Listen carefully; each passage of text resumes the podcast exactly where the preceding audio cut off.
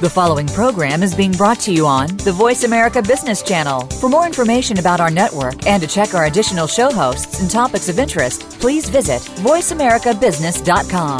The Voice America Talk Radio Network is the worldwide leader in live Internet talk radio. Visit VoiceAmerica.com. The views and ideas expressed on the following program are strictly those of the host or guests and do not necessarily reflect the views and ideas held by the Voice America Talk Radio Network, its staff, and management.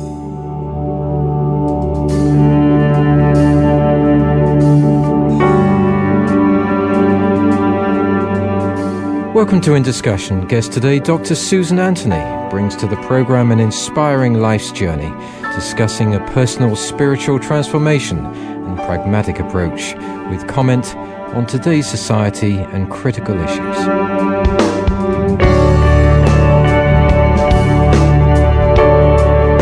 My guest today illustrates the inspirational lifetime journey of an impoverished beginning, thrust into high society and a resulting fall through which a spiritual awakening and sense of well-being rescued her to a life of sacrifice and personal fulfillment. As the recipient of an honorary doctorate in divinity, Susan Anthony has become a world recognized spiritual healer, international speaker, and author on human evolution and energetic healing modalities. She joins me by telephone today from Glastonbury in the United Kingdom, where forms of sustainability are practiced in the southern Mendip Hills of Somerset, England. Dr. Susan Anthony, how are you today? I'm very well, very I- well indeed. And I know that I am talking to you across um, across the pond, uh, and you're Yep, lo- located. from England's holiest land. Oh, in in Somerset, I believe. Is that correct? Yep, Glastonbury. Well, you you know that I come from Wiltshire, so I'm extremely envious, and um, and I'm just thinking of you there in those green fields, which makes me sound so terribly archaic. but anyway, uh, welcome welcome to this program. It's a great honour to have you uh, to have you with me today, uh, Susie. It, it really is. I have uh, studied your work um, so deeply, and I'm so moved uh, by your journey. What I'd like to do is is uh, given that we're going to have a series of uh, programs over these next months, and that the listener our listeners out there should know that we'll probably have seven or eight, or seven or eight programs at least here uh, to chart your work uh, in what you're doing as an author, healer, um, teacher. Um, is that we're going to take this uh, stage by stage, but today, generally, what we'd like to do is is uh, take a look at your your life, Susie, and and see where you've been and where you're going, if that would be Right. comfortable with you. Yes, perfect. So um, I'm looking at the moment, uh, i- at the beginning of this program, at your home in England. Uh, you you come from Somerset, and uh, of course Glastonbury, Glastonbury Tor, uh, surrounded by this uh, amazing history. Can you describe uh, where you're living at the moment, and describe this this beautiful house that you that you're in, and the local community? Yep, well, it's a 16th century uh, Templar manor house, country manor farmhouse, and we're on seven acres of land with stables, with sheep, horses, dogs, cats, about to be chickens and goats. We grow our own food. We're right next to uh, National Trust Nature Conservancy, and of course, we're looking over the seven hills of Avalon and the famous Tor, which was man-made by the Su- Sumerians. Not many people know, but Somerset gets its name from Sumerian settlement. Were, So- were you um, were you born in that area, or is this? Yeah, I was. I was actually born a few miles outside Glastonbury, and whilst living in California in 2002, I suddenly got the clarion call to come home and complete the circle. So, and it's just steeped in history here. I mean, not many people know, but King Arviragus in the first century AD bestowed 12 hides of 1,440 acres of land upon 12 early Christian missionaries led by Joseph of Arimathea. And this actually lasted up until 1000 AD. And these people and their descendants were exempt from tax because of their special lineage. Is it still over there, bearing in mind that I've lived in the States now for some 20 years, and, and clearly I still have family there and I, I get back as uh, quite often. But when you returned from the United States, did you see a change in the culture? Did you see a change in the in the cultural makeup of that country? Yeah, I saw um, a huge gap appearing between the the haves and the have-nots and many, many more have mores, which was unusual. It, it had been more balanced, but I saw a lot more poverty and despair, actually. And how does that rank now in today's economy, today's world? Is that uh, very apparent where you live? Extremely apparent. I mean, nationwide, people are living in fear.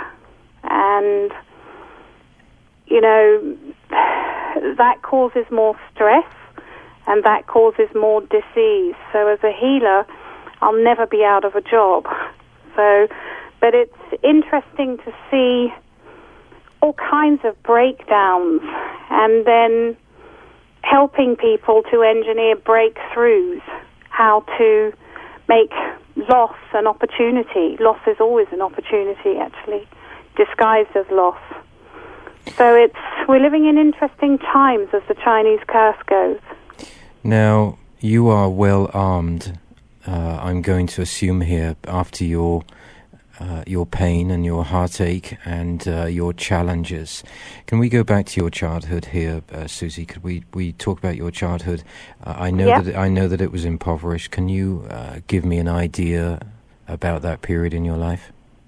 Well, my father came from a typical sort of Coronation Street type background. That's a popular soap here, where his home comprised two up, two down, uh, kitchen and living room downstairs, bathroom and bedroom upstairs, or sometimes in the back garden. Um, my mother's background was very similar. They both came from very poor but very large families.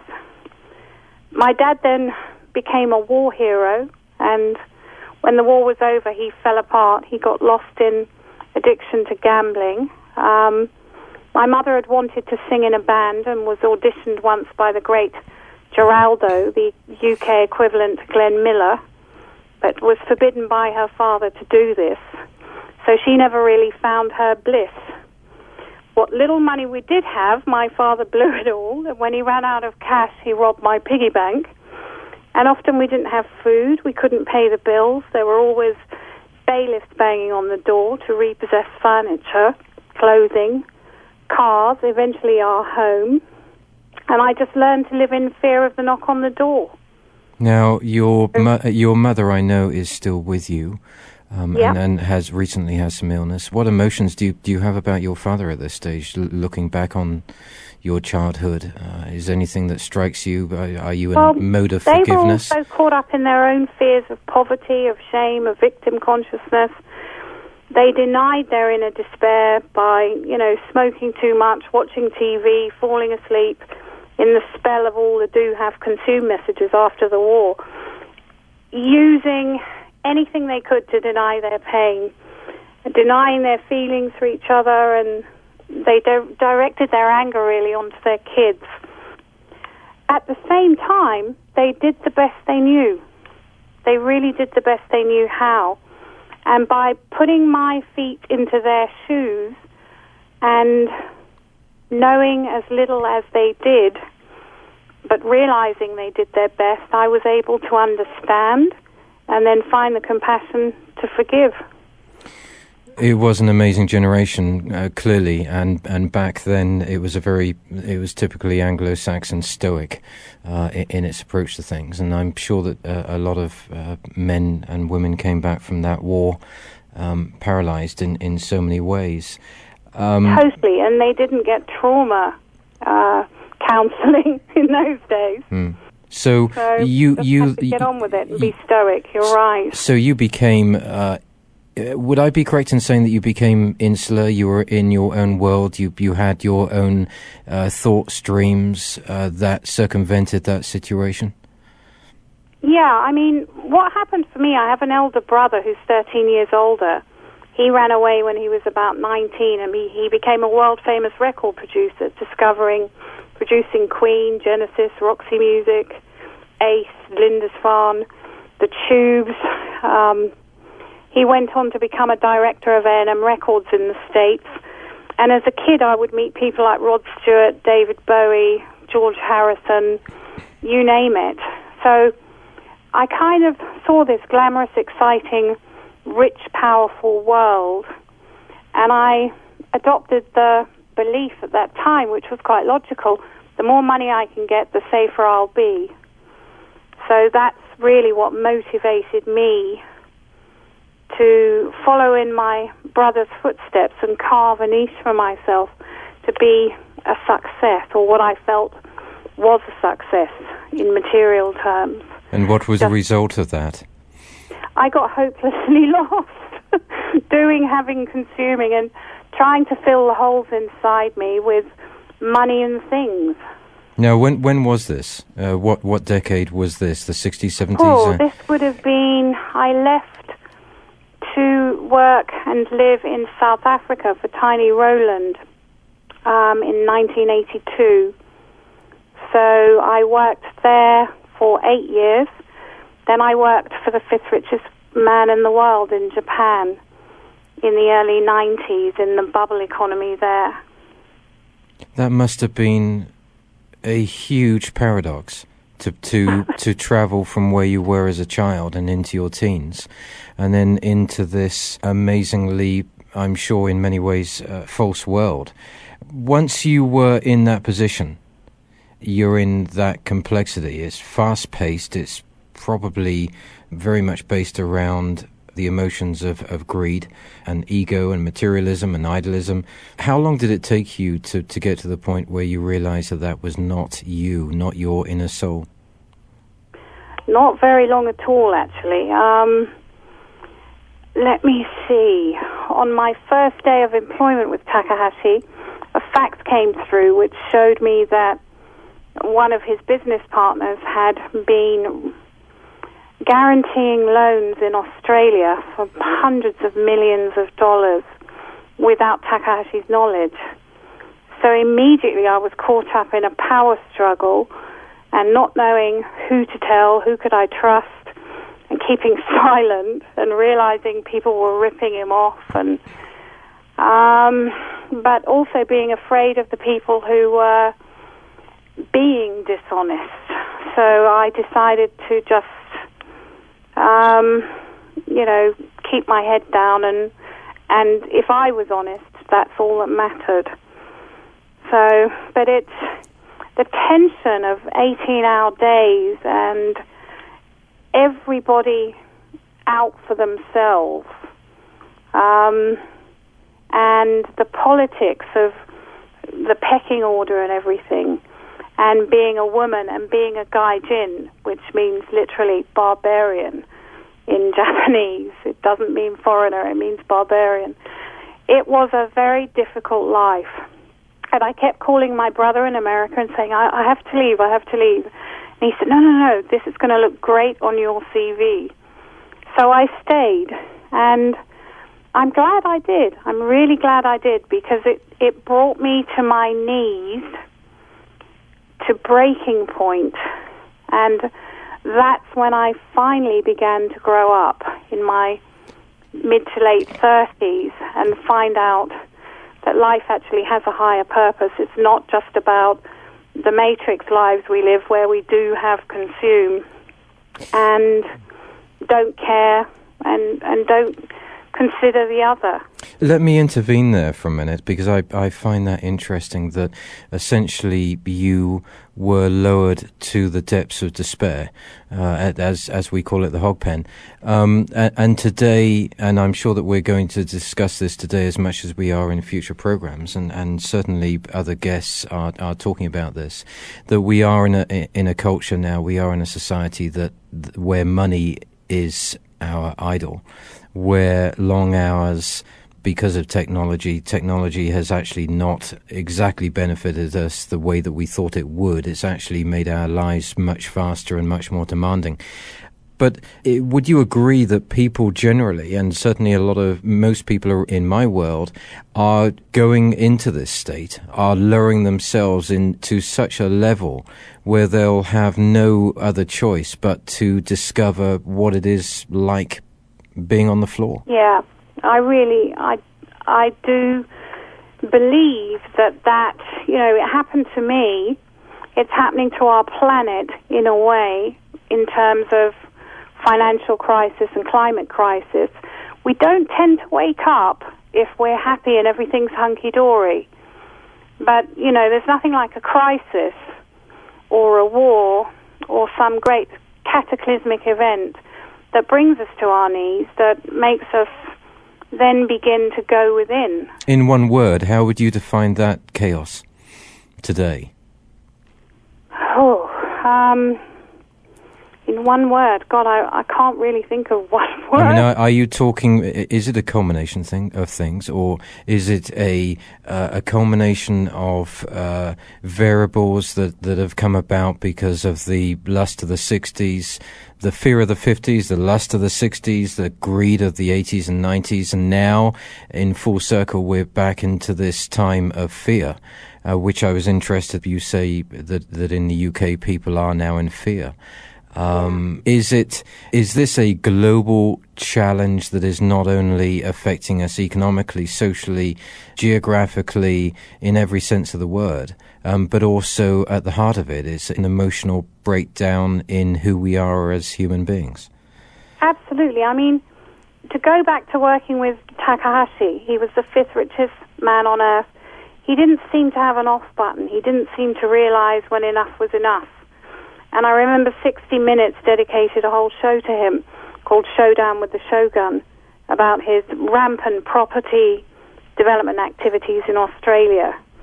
Um, he was the single largest foreign investor in that country and in the Pacific Rim generally. But the trouble is, he'd pushed the price of land so high in all the natural beauty spots and resort areas that ordinary people could no longer afford to buy homes there. And he just didn't seem to be in touch with the consequences of his rampant greed. And in retrospect, I think he was probably mirroring to me my own false assumption the more money you have, the safer you'll be. Can I can I suggest that that is probably relevant and prevalent to many business leaders in the corporations even today? Absolutely. Um, I just wonder what drove people to all this madness of spend, spend, spend after the Second World War, the Cold War. It is a great distraction, but at whose expense? Because we've hurt each other, we've hurt ourselves, and we've hurt our world, and, and now it's wake up time. Can we not look back at the immediate post war years?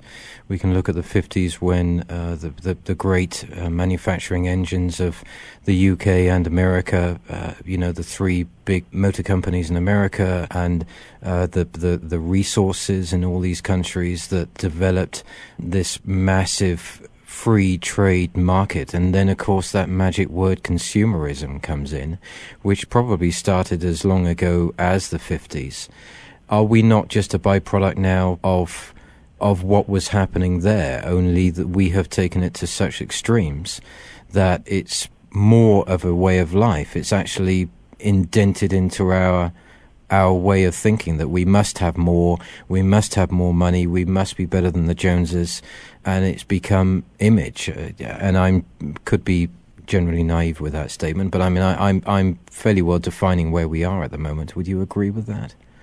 I would agree with that. I mean, it's about integrity.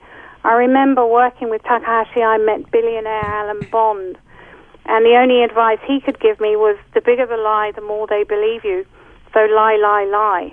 Um, the interesting thing was when I was interviewed by Takahashi, um, he asked me what I knew about Japan, and I had to reply very little. So Ishizaki, his sidekick, who invented Big Mac economics, by the way, he said, Well, I'll tell you about Japan. He said there are 140 million people in Japan and only 3,000 lawyers because we're honest.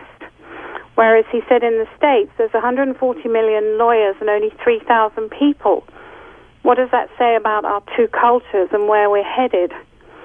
And I just was answered glibly, really, at the time. And I said, Well, you know, if you have ninjas, you don't need lawyers, do you? And everyone laughed, and I got the job of my dreams, only to find out it was a nightmare. And that the selfishness, the greed, the lust, the power, the desire to dominate, um, none of this could fill the holes inside my soul. And I began to die a little bit each day, longing to find a better way. Now, did that come in the form of you personally running? I mean, you were you were at this stage traveling all all over the world, living a fairly luxurious lifestyle. Um, yeah. Did did you at the same time realize that you were running away at every every opportunity? No, I didn't. You know, this such is the depth of our denial of our pain. We do such a good job to distract ourselves doing, having, consuming that we don't know that we're in pain. And denial is don't even notice I am lying. Now, uh, Um, so how was it for you in your case? When did the, the light go off and, and, and suddenly you sit there and think, this is absolutely absurd.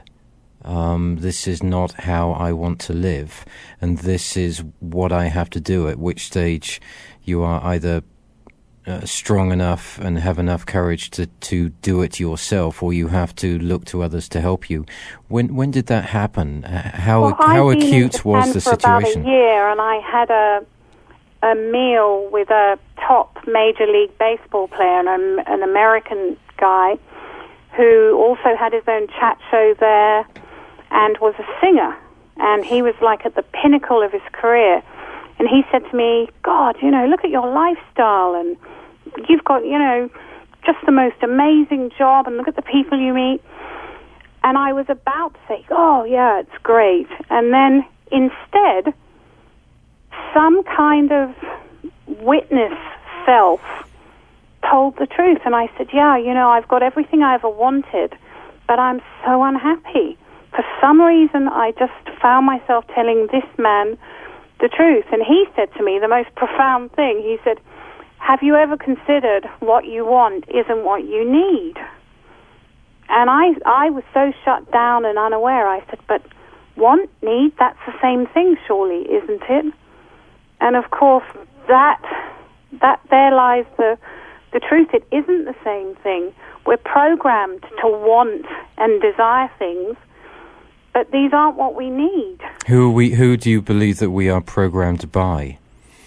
Well, the media, corporations, banks, governments, even. What amazes me is that here we are into a very, very chronic uh, recession that possibly started certainly here in this country uh, in 2007, and it, it seems to have degraded and become worse in every sense of the word, in every area of politics, business, culture, uh, social interaction, and yet we don't seem to learn, do we? It, it, and isn't that the case with history? We we seem to um, not learn from history. That we don't learn from history.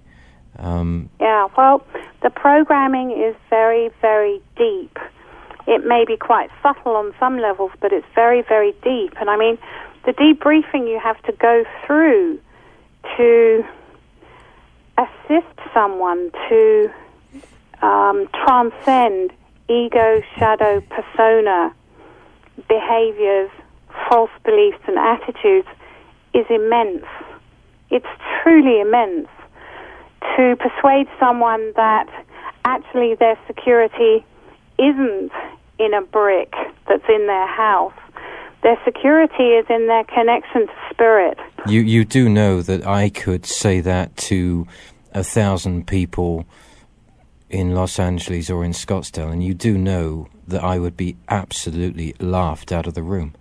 I know where you are, and I'm in full agreement because I I'm just amazed now at how many people still, after all the problems that we've had and we will continue to have, still praise brick and mortar and cars and iPods and electronics. And, and I continually, in my world, I'm continually saying to people, do you know at the end of the day, it does not mean a thing because you cannot take it with you. What it, what is important is that you live for the day um, yeah. in the, in the in the most simplest of ways.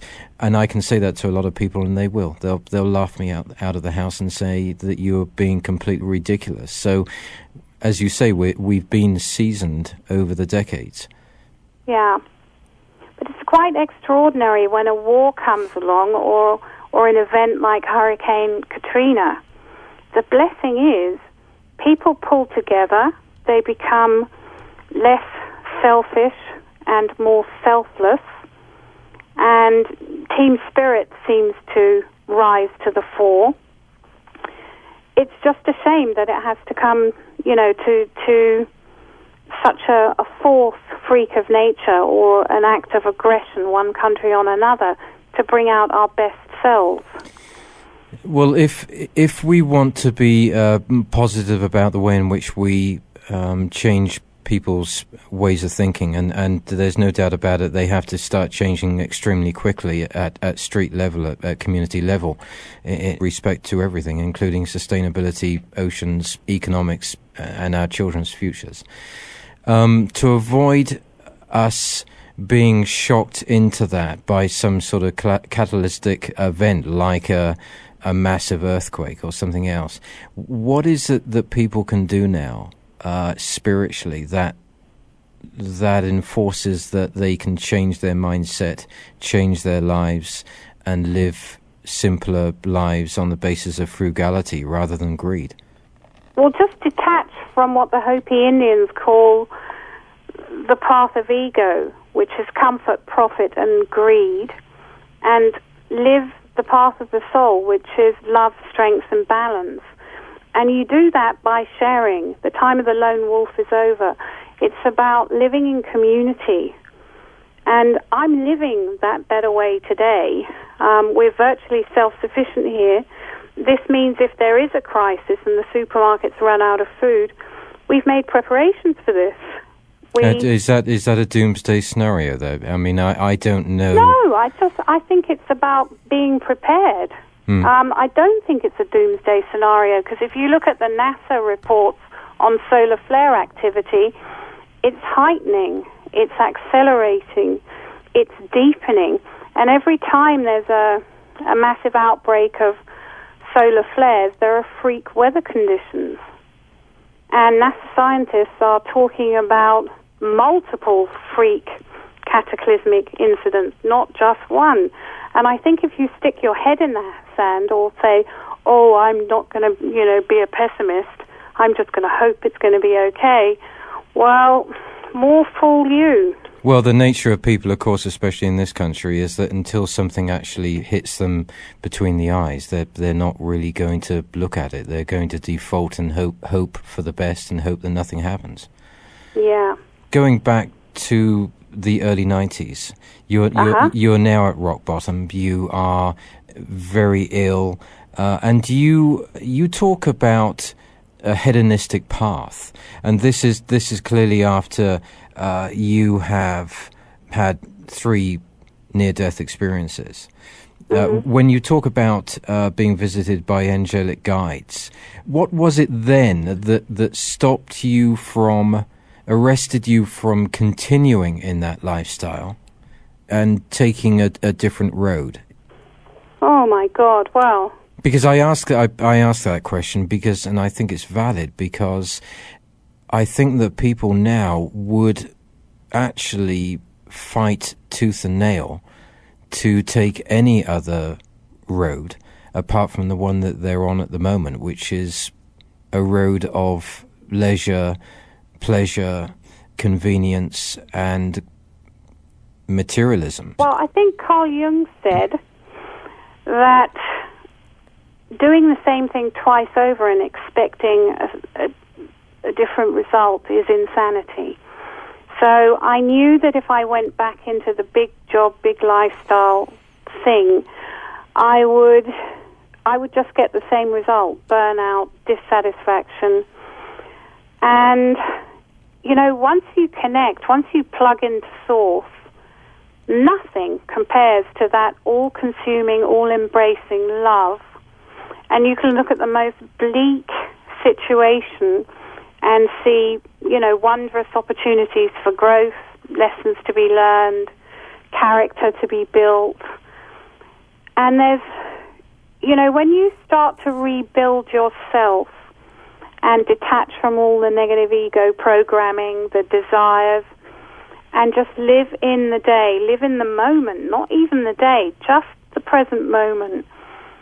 The the love and the joy that comes from that when you tune into synchronicities and you're guided just quite by magic to all the right people, places, and things, and abundance and love. My God, nothing compares to that. Is it, However, it, you do have to make, take risks and you do have to make sacrifices, which is why this path isn't for everyone. well, and and I was going to say that that those risks would be possibly insulating half of the people around you, uh, given Yeah. given that they're in a society that that you cannot work within.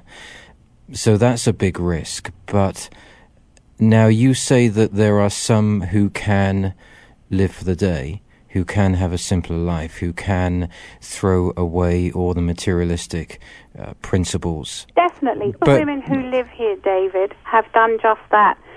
Like me, they had been taught to avoid intimacy and pain, pursue pleasure, and resist change.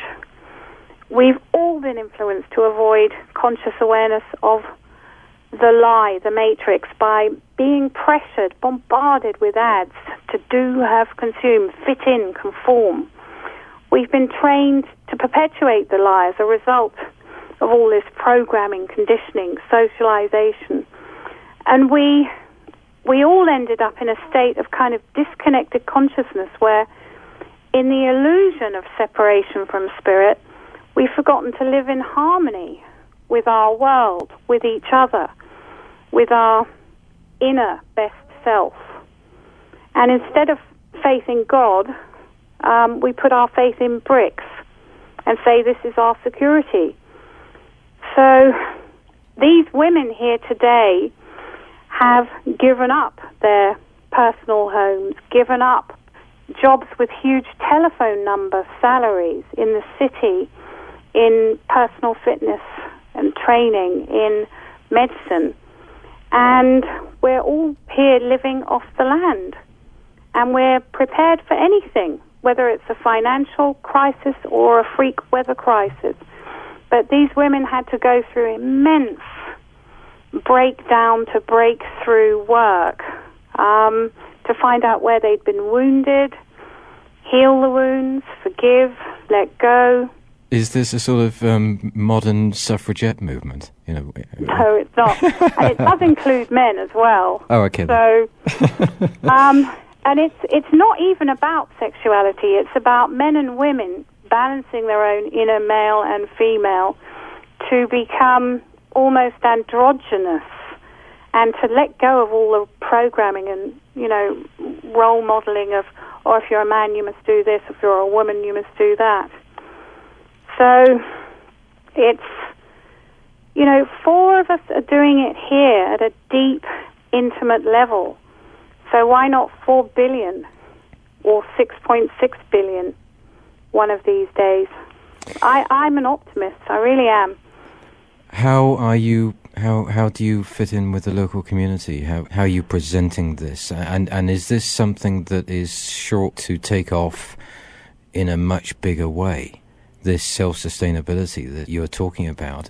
It could be that we're economically and socially forced down this road anyway. So it may you may be setting up a paradigm, as it were. Yeah, to be honest, there are lots of people who have gotten very sick from eating supermarket and restaurant food, and they want to know that they're eating something that they know what it's been fed, um, that it hasn't been pumped full of antibiotics um, or human growth hormone or other chemicals. So people are just being led this way by natural circumstances. Um, so we don't look weird and wonderful here, actually, at all. Um, from a healing aspect, that we can perform miracles, I think we perhaps stand out like a sore thumb. Um, but then again, more and more people, through having to deal with their own disease and the lack of answers from allopathic medicine, um, are also turning to alternative methods of, of healing and well-being. Can I can I ask you there? You talk about miracles. Um, how how can miracles actually be realized in the human heart? I mean, how do you how do you approach that through through transformation um, from from being in this world to being in the sort of world that you're you're talking about there? Well, a miracle is really just a right brain technology. Most people live only in their left brain. When you start to balance your energy field using some kind of pranic healing modality, you begin to balance and bring into harmony both hemispheres of the brain, the masculine and the feminine. And it's the feminine part of the brain, the right brain, which uh, governs the faculties of imagination and higher creativity. And when, as a shaman, you learn to plug into uh, universal life force energies and earth energies, um, and align your will to higher will, separate from detachment to outcomes, and use the shamanic trainings or, or the Reiki training or the pranic healing training to manipulate energy, you can actually create an entirely different reality. It sounds to me as if you're also defining the need to um, eliminate codependency. Oh, absolutely. Um, that's the biggest form of addiction on this planet today. And movies like Jerry Maguire at the end, where he says, You complete me, are perpetuating the lie of codependency. We need to have real relationships, sacred alchemical relationship, where two people who are complete, who've done the alchemical work to transform themselves from you know, the lead of personality into spiritual gold, that then they meet and share. So, unfortunately, in codependency, you're normally looking for someone to give you something that you feel is lacking in yourself. So, in a way, it stunts your growth. This aspect of self, um, you, you're still lacking it. And codependency is oh my god it's it's the largest addiction on this planet. I know when i got into rehab and i started to look at my own 12 step um, work i thought eh, my mother should do this my friend should do this my boss should do this. In fact everyone should work a 12 step program and realize where they give their power away not just to things and jobs and status symbols, but to people. And when you learn to plug all the energy stealing patterns, the control dramas that people run to get your energy through interrogation, intimidation, through acting aloof, through acting the victim, the amount of power that comes back into your field is incredible. And that's the power we all need to change ourselves and change our world.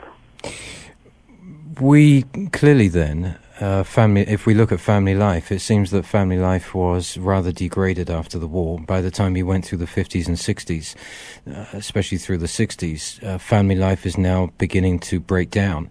Uh, you're into the 70s eight, and 80s, and it's quite obvious that the family is no longer sitting around the table.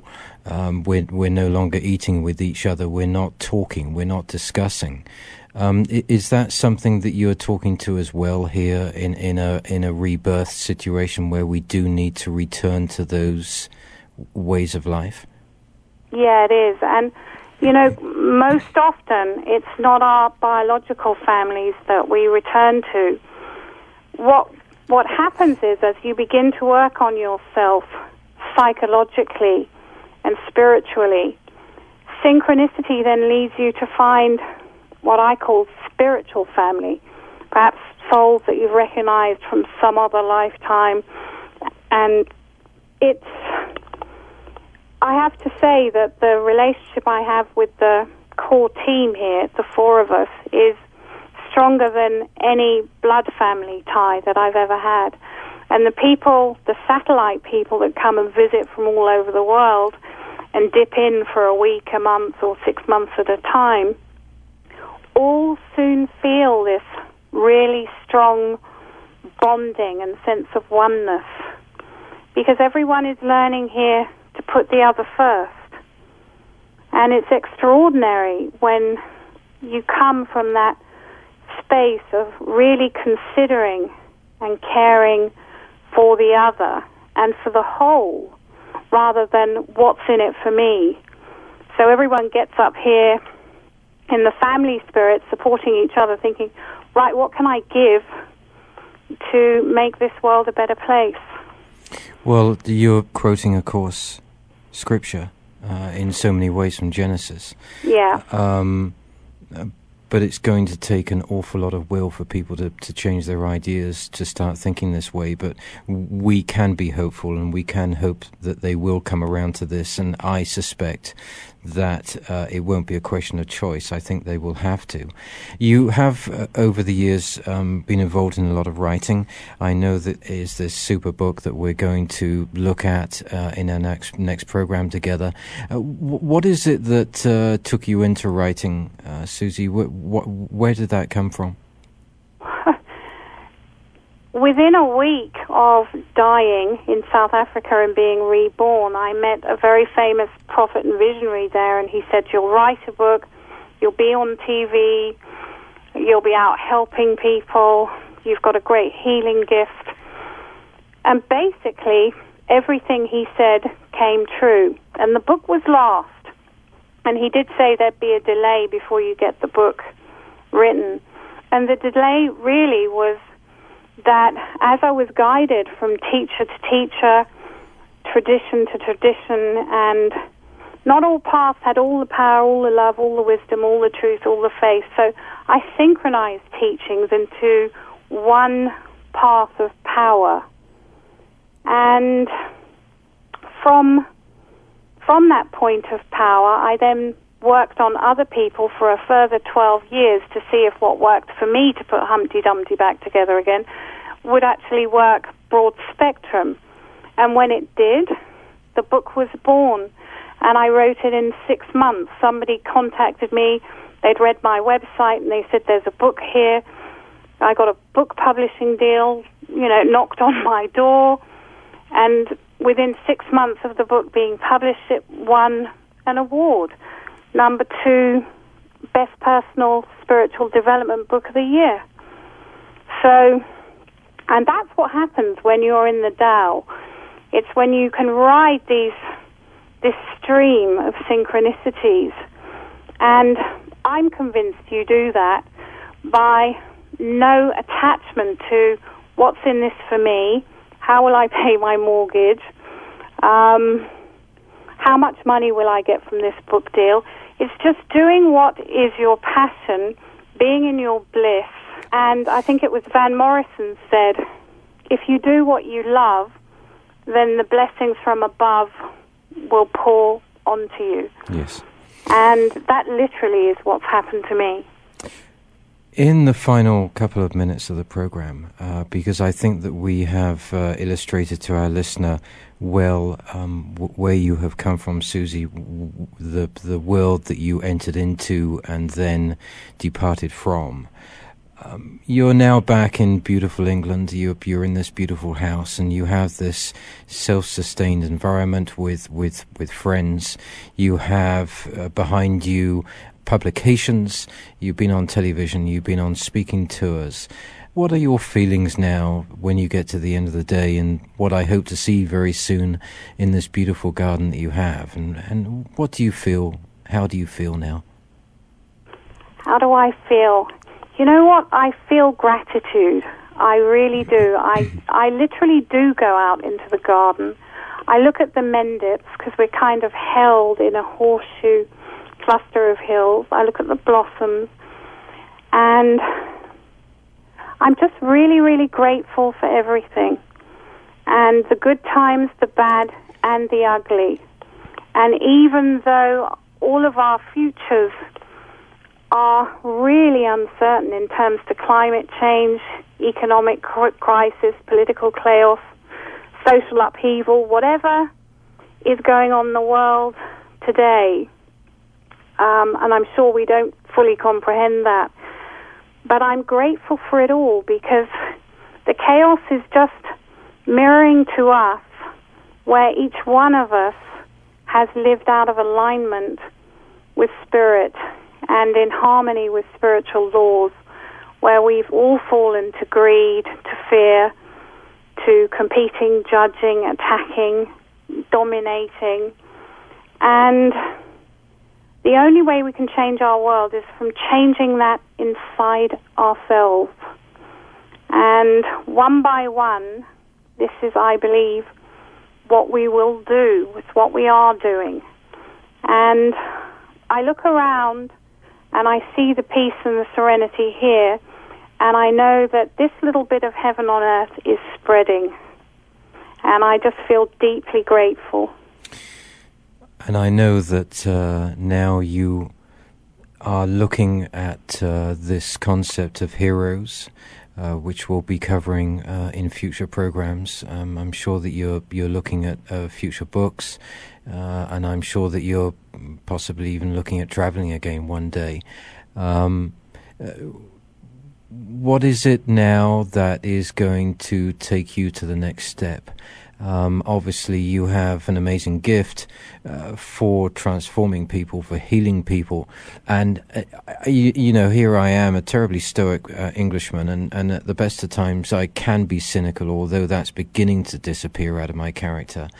Um, it is really, I believe, going to be people like yourselves who are going to change people one by one, and then that's going to magnify, uh, and it's going to become groups that change one by one, and then societies that change, you know, very quickly after that.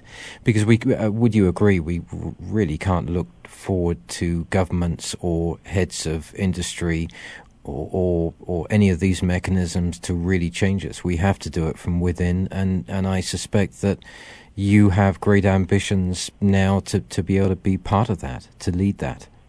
Definitely. I was lucky enough to meet Al Gore recently and spend 30 minutes in private chat with him. And he said, We need another hero generation. And what came out of that was that we both understood the importance of getting people to realize that history is presenting us with a powerful and unique choice point now.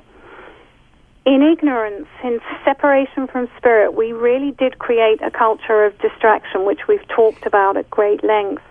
And we haven't been able to see the global writing on the wall. We really do have a planetary emergency on our hands in terms of climate crisis. And we have to find a way to create in everyone alive today a sense of generational mission. And I'm spending my time now connecting with people who are heroes, who have people who've constantly demonstrated a feeling for beauty, the courage to take risks, the discipline to tell the truth, to make sacrifices. And without any exception, in all cases, these virtues made these people vulnerable. They were wounded. They felt immense pain, but like true heroes, they never gave up. And they have never been destroyed. And it's about inspiring people the way George Lucas did with Star Wars. Yes, yes. And remembering that the real star, the hero in Star Wars, is not Luke Skywalker, it's Darth Vader the greatest ever Jedi warrior who could outperform everyone, who fell to the dark side. and experienced all the temptations and then turned his back on it and moved back into the light. That's wholeness. We all need to become whole. And we all need to remember that we are heroes. Dr. Susie Anthony, uh, that has been uh, an amazing way to complete this first uh, program in our series. Um, it's been an enormous pleasure to start this uh, with such a profound um, overview of your life. I hope that you've uh, enjoyed it. Really have. It's been, um, yeah, it's been inspirational to to talk to someone who asks such wise questions. Thank you. well, I will look forward uh, next month to our next program, um, and uh, I will uh, leave you um, in your beautiful English countryside. And I hope that uh, one of these days, very soon, that I'll be able to uh, to visit you there. Me too. Thank you for all the great work you're doing. I love the show. Thank you. Really, really brilliant. And to our listeners today, I hope that you, as well as uh, enjoyed this program as much as, as I have. You can gain information on this and any other program in the series at davidgibbons.org. Meanwhile, wherever you are in this world, that's all we have for you today. Good morning, good afternoon, and good evening.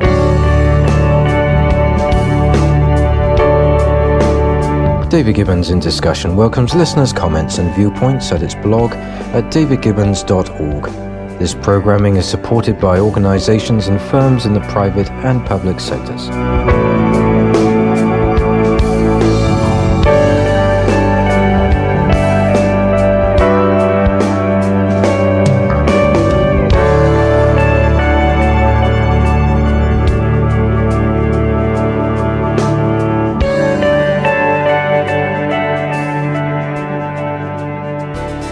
Thanks again for listening to the preceding program brought to you on the Voice America Business Channel. For more information about our network and to check out additional show hosts and topics of interest, please visit voiceamericabusiness.com.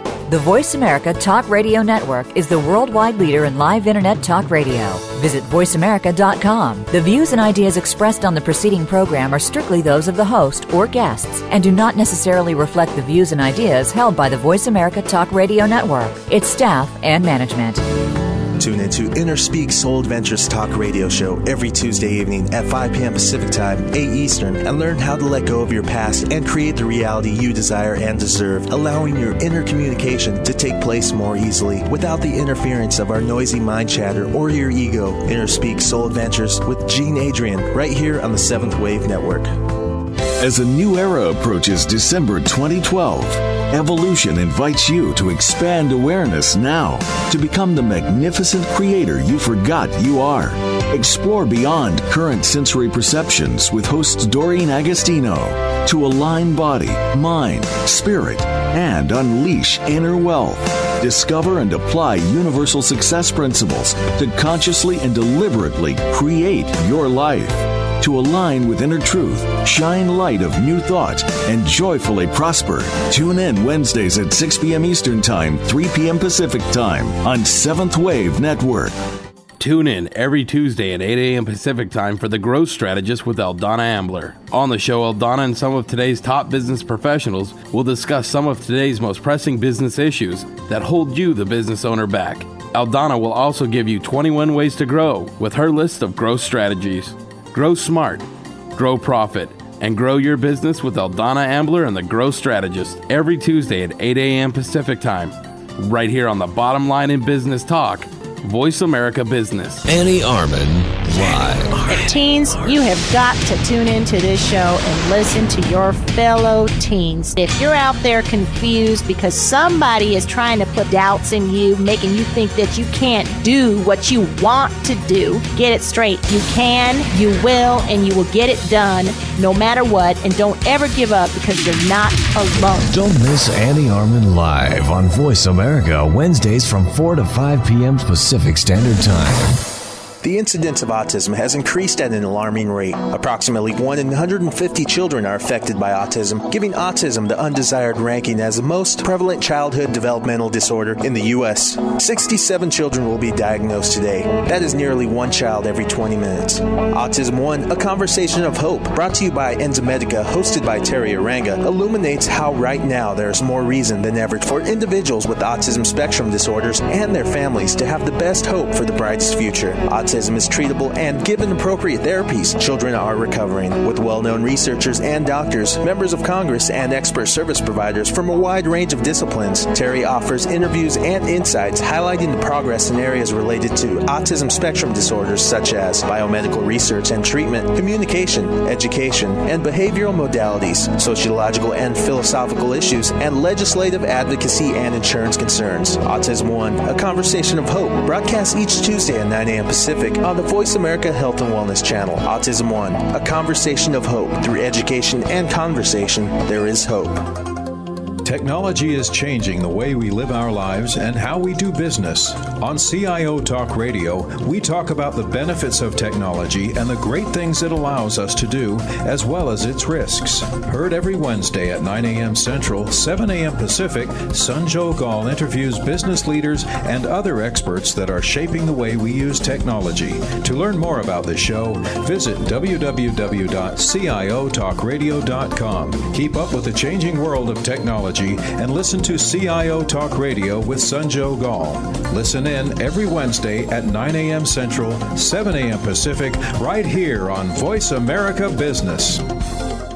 What would you do if you knew that you could not fail? The Dr. Pat Show with Dr. Pat Baccili is a radio forum for some of the world's most influential people in the fields of health, wellness, and human potential. Dr. Pat brings together and introduces visionary scientists and futurists, environmentalists, educators, business leaders, inventors, filmmakers, authors, artists, mystics, and healers who inspire and support individual and collective growth and positive cultural shifts. This award winning radio show empowers the listening community to be the change they want to see in the world. Tune in every Thursday at 8 a.m. Pacific for the Dr. Pat Show with Dr. Pat Baccili, radio to thrive by.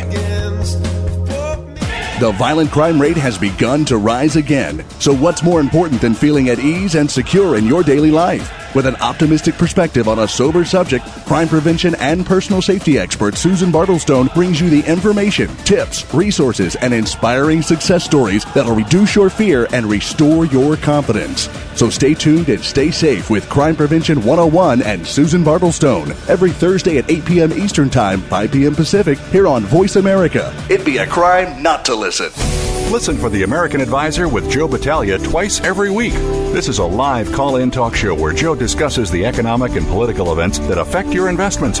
Joe's macro market calls have helped thousands of investors pave their way to a more secure financial future. As a bonus, everyone who calls into the program will receive a 1964 silver Kennedy half dollar coin that's been graded uncirculated. The American Advisor is heard every Monday at 2 p.m. Pacific, 5 p.m. Eastern on the Voice America Variety Channel, and every Friday at 2 p.m. Pacific, 5 p.m. Eastern on the Voice America Business Channel.